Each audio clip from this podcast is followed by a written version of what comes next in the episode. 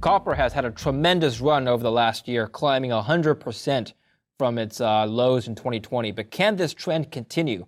We're talking about potential headwinds and tailwinds for the market with Gianni Kovacevic, CEO of Copper Bank. Gianni has been bullish in copper for quite a while, and his calls have so far been correct. Gianni, welcome back to the show. You have a very important announcement for Copper Bank, but we'll get to that towards the end of the interview. But first, I want to talk about China selling metals right now. Now, this is the third batch of strategic reserves that the government is releasing into the market. China has announced that they're selling 150,000 tons of metals on September 1st.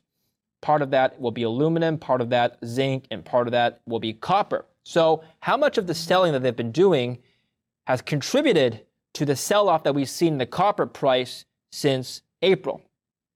Well, nice to be back on the show, David. And I, when I tap you on the shoulder on these things, it's always like a bit of a report card. We're going to come through Labor Day, and these, you know, low volumes that for people that watch this show the, that we've seen throughout the sort of the, the juniors and the developers, I think that's going to wake up. So your question is, what's going on with China, who everyone knows is, is a pervasive user of all the industrial metals, and they're the, the single largest consumer of almost every commodity.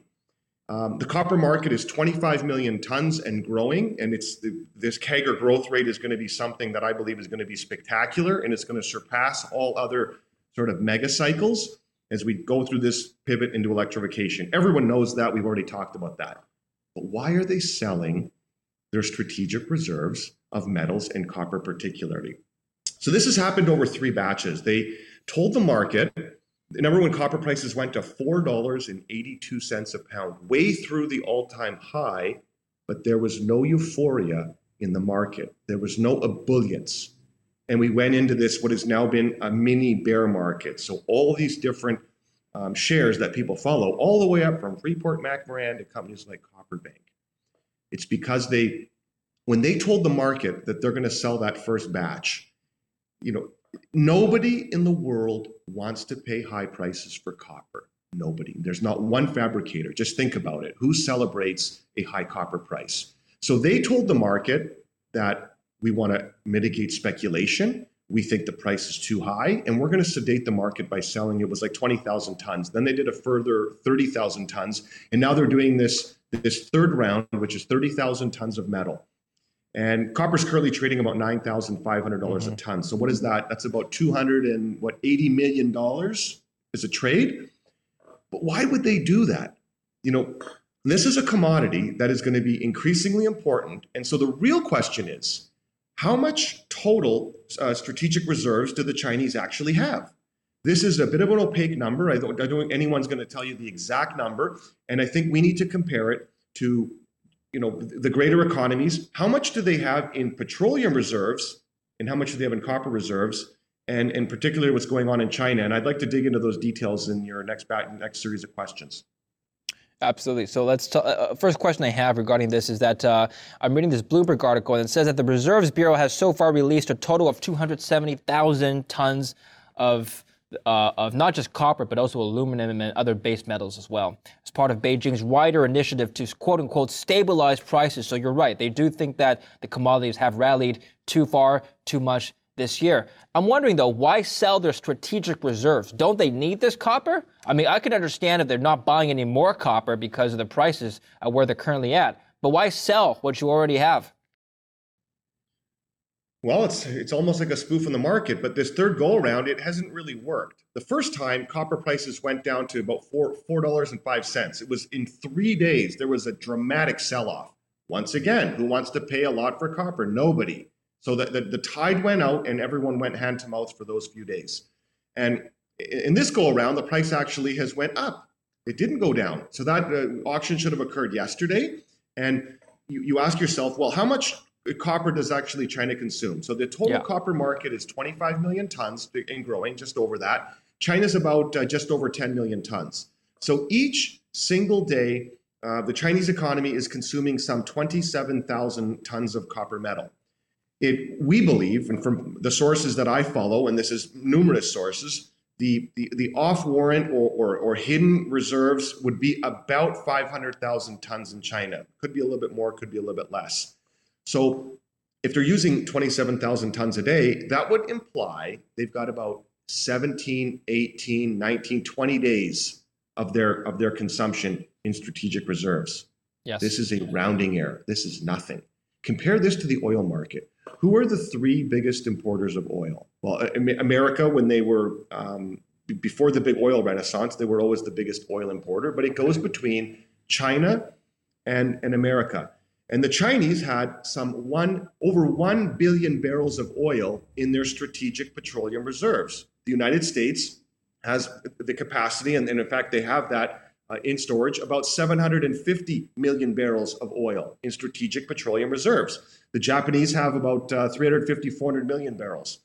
Namely, we're talking about 200 days in, in these various strategic petroleum reserves, maybe a little bit less than that. And this all came from the, the first oil embargo where countries were scrambling and, and, the price of oil shot up. So there was this understanding if you're a country that is an, a net importer of oil, you should have at least 90 days of strategic reserves. Sure. And most countries have 90 days or far more than that. So let's go back to copper. They've got uh, splitting hairs 17, 18, 19 days and they're selling this commodity, and but they're going to have to buy this back. So if you if you if you think bigger picture, which is exactly how the Chinese think, in the next five years, and let's assume their 10 million tons of annual consumption is growing, probably six seven percent in China, more than the global average. They're going to consume 53, 54 million tons of copper in the next five years, and they are going to consume this. They're they're electrifying more than any other economy. So when you look at this ridiculous 27,000 ton or, or 27, um, 30,000 tons of metal that they've sold now a third time. This is not sustainable. It's not sustainable. So, Gianni, going back to the 150,000 tons of metals that uh, China is selling. So, 70,000 tons of it is aluminum, 50,000 tons zinc, 30,000 tons copper. So, you're saying that of the 30,000 tons uh, that they're selling, it's only a fraction of their total strategic reserves of copper. So, they're not selling their entire stock. That makes sense to me. Now, what I'm wondering is at what point they're going to stop selling their strategic reserves. They're trying to move the market downward. At what price do you think of copper are they going to be satisfied? Is there a downward target that they're looking for, you think? Well, the first clue that investors have to look at is 30,000 tons at, at today's price is about $280 million. In a world of, of, of, global investors, this is something that would get soaked up by the market in a, in a, in a fraction. It's nothing. And then who moves the market? Nobody wants to pay high prices for commodities. The only reason that happens is because you actually run out and then there's a scramble. But because of the, the added um, invisible hand, which, is, which are these speculators, when they come into the market, they, they disrupt this unholy alliance where uh, what has been a relatively balanced market or a market that obviously people are very happy to pay a little bit lower for whatever commodity, copper included. We saw this over the past six or seven years. And all of a sudden you had a radical price uh, move higher. And that was, uh, I will submit to people, done because speculators got involved and they, they disrupted that and people were scrambling for material. So the, the global fabricators, you know, I continue to say, is business going to be good for them? Is it going to be good for them? There's a bit of nervousness now. Once again, the Delta variant is this going to slow down economies? I, I think you're going to see more and more uh, places starting to live with the virus and get moving on with, with business. I don't think it's going to be the Australia or New Zealand or Canada example where they're locking in their economies. I think most people are going to move on. And this stimulus money is still going into these massive energy projects. So if you're in any type of business, making anything that creates, transfers, or utilizes electrical energy, business is going to be better and better and better. And that pressure is going to continue to be on the, on the real supply and demand of copper. And of course, the Chinese are the single biggest buyer. So I believe, and I firmly believe, that this spoofing or this selling of a, of a tiny portion of, of their of, of the global copper market and, and of their what is only 17, 18, 19 days of, of daily demand, which is what they have in, in, in strategic copper reserves, not the 200 days that you, they would have in a strategic petroleum reserve. This is something that not only are they going to stop doing this, it's not sustainable, it's going to go the other way. And yeah. I, I, think you're going to see a place where many countries are going to want to have 50 and 100 days of whatever copper they use on a daily, weekly basis. They're going to want to have that fortified in some sort of a, a strategic uh, copper reserve. Well, they, they, I mean, obviously they think that the price of copper has run up already too much. So maybe they're not going to be buying, like you said, they're not going to be buying in uh, huge quantities anytime soon, right? Maybe there has to be some sort of other external catalyst that's going to prompt them to buy at these higher prices. Yeah. Maybe they're waiting for prices to come back down. Yeah, but it's a global market. They won't. And once again, the people that make the things that create, transfer, and utilize electrical energy, if their business is good, and we're talking about millions of people that, that manufacture these things all around the world, they're competing with them. And business is going to be good. And you will pay more because you're selling these products and you're getting the, the, the POs issued to make these products. And they're going to continue to buy copper cable, transformers, and motors. And it will not impact the price or the overall economics of these big projects. If copper was to go up another um, dollar a pound, for example, hypothetically, you know, this does not disrupt the overall economics of these big projects which are being built because the only substitute is aluminum. And aluminum will increasingly be used uh, to, to uh, borrow a phrase from my friend Richard Adkerson, the CEO of Freeport McMoran, they asked him, well, what about substitution for aluminum when the price of copper goes too high? He says, look, we're not going to be able to produce enough copper for the world, talking the next three, five, seven years, because these projects are not going to be built. We cannot build them fast enough. And you're going to have to use aluminum for many applications because we will be in a copper shortage. And this does not play well to this dumping of, of, what is a very small amount of copper to try to disrupt the copper price where you know competing in a global market. Not going to work. It's not worked. We looked at now in this third auction the price of copper actually went up not down. Yeah. and it's not sustainable. Anything that's not sustainable will not continue period.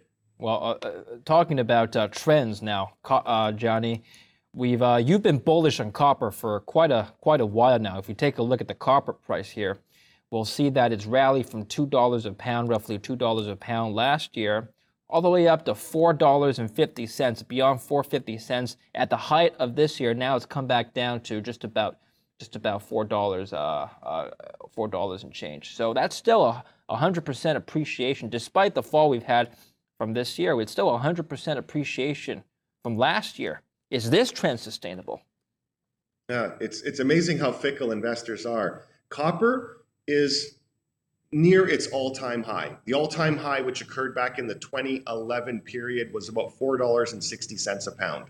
Copper is currently trading around 430, 425, somewhere there. We're, we're within an onion skin of the old all-time high. And of course, as everyone can appreciate, as I've already alluded to, when the, the, the, the all-time high was surpassed earlier this year, there was no euphoria in the market, David. There was no ebullience.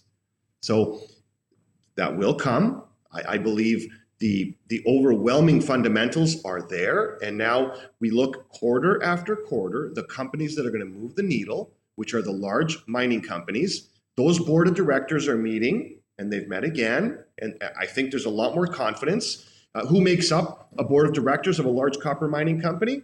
Well, they're typically accountants and lawyers and, and people that are very risk averse. So when the market was bad, they were curtailing and not spending. But now, when you look at what investors want, if they want to be rewarded with a higher share price, with a growth oriented type of business, and of course, the copper business is going to be very good for many reasons that we've talked about over the last uh, months and years, you know, they need to also show growth. So the question is, where are they?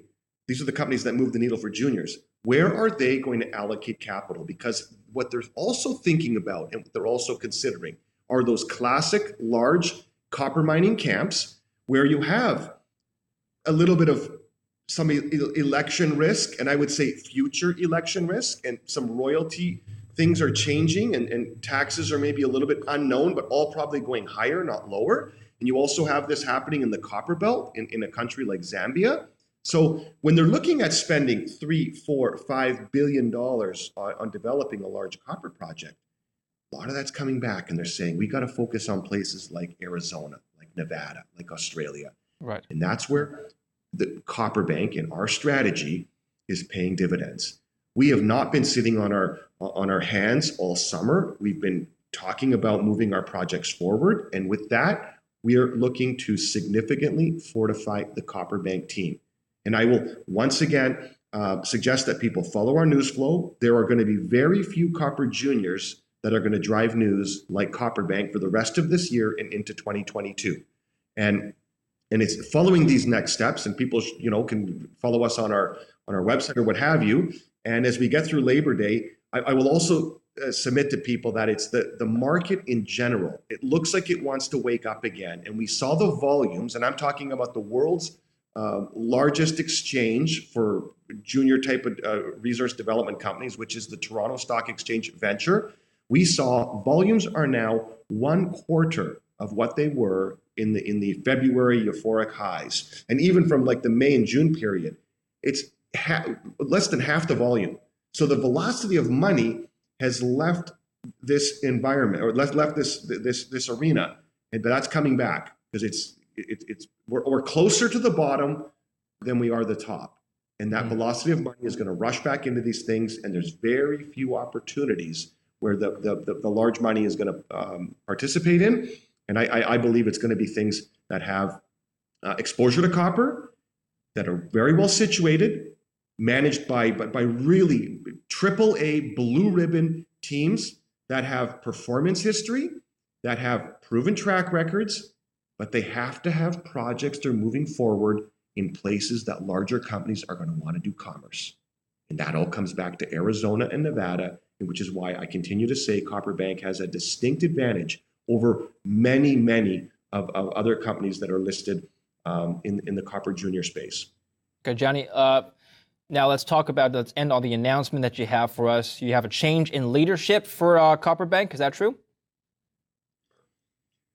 Well, it's it's an adjustment and correct. So we want to have like a like a true team, and there's you have to have different different disciplines and different strengths. So I am not a technical process person. That needs to be led by someone that has, as I said, has the proven track record and the pedigree and and, and the success to as we allocate shareholder money because our, our, our objective at Copper Bank is not to spend a fortune of cash to on the project. The money's already been spent already. We have it would take over 120 million dollars to duplicate everything that's already occurred in our portfolio. And as we say internally, we we look at the puzzle. The pieces are all basically there, and by that I mean all the different studies and all the all the different um, established um, historical results that have already occurred on these projects. It's really about putting them in a different formation and maybe augmenting some of the work just to give us a little more confidence, to give the market more confidence. And how is that going to be presented to, as, as I as I suggested, to companies larger than Copperbank because they're the ones that not only move the needle for juniors, they're the ones that could move the needle on a company like Copperbank. They're the ones we want to talk to. Don't argue with the customer. You have a project. What do they need de-risked on a project on projects like ours. That is what we're addressing, and that is what people will see with this uh, as we augment management and and the leadership of Copperbank. And I will continue to be one of the uh, the, the, the, the, largest shareholders of the company, very involved. Um, I'm a director, and I'll be I'll be there more in a sort of a communication role, okay. and um, trying to communicate the results that our team's going to provide uh, with, uh, with, with the news flow over the, over the rest of this year and into 2022.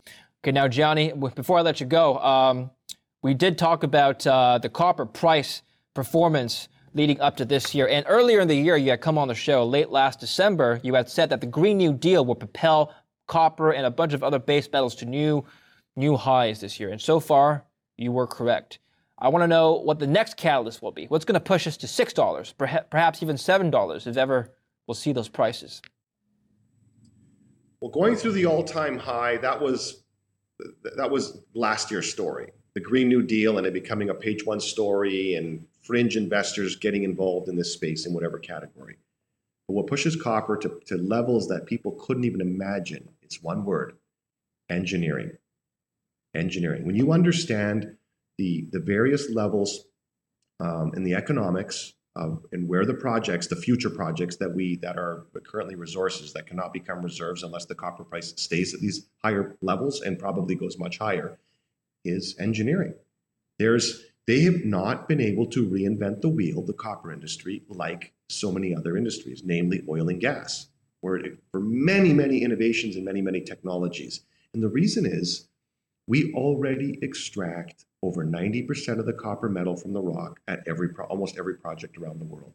So it's millimetrical progress, smarter trucks, ore sorting, a little bit of efficiencies here, there, are a few percent, few percent.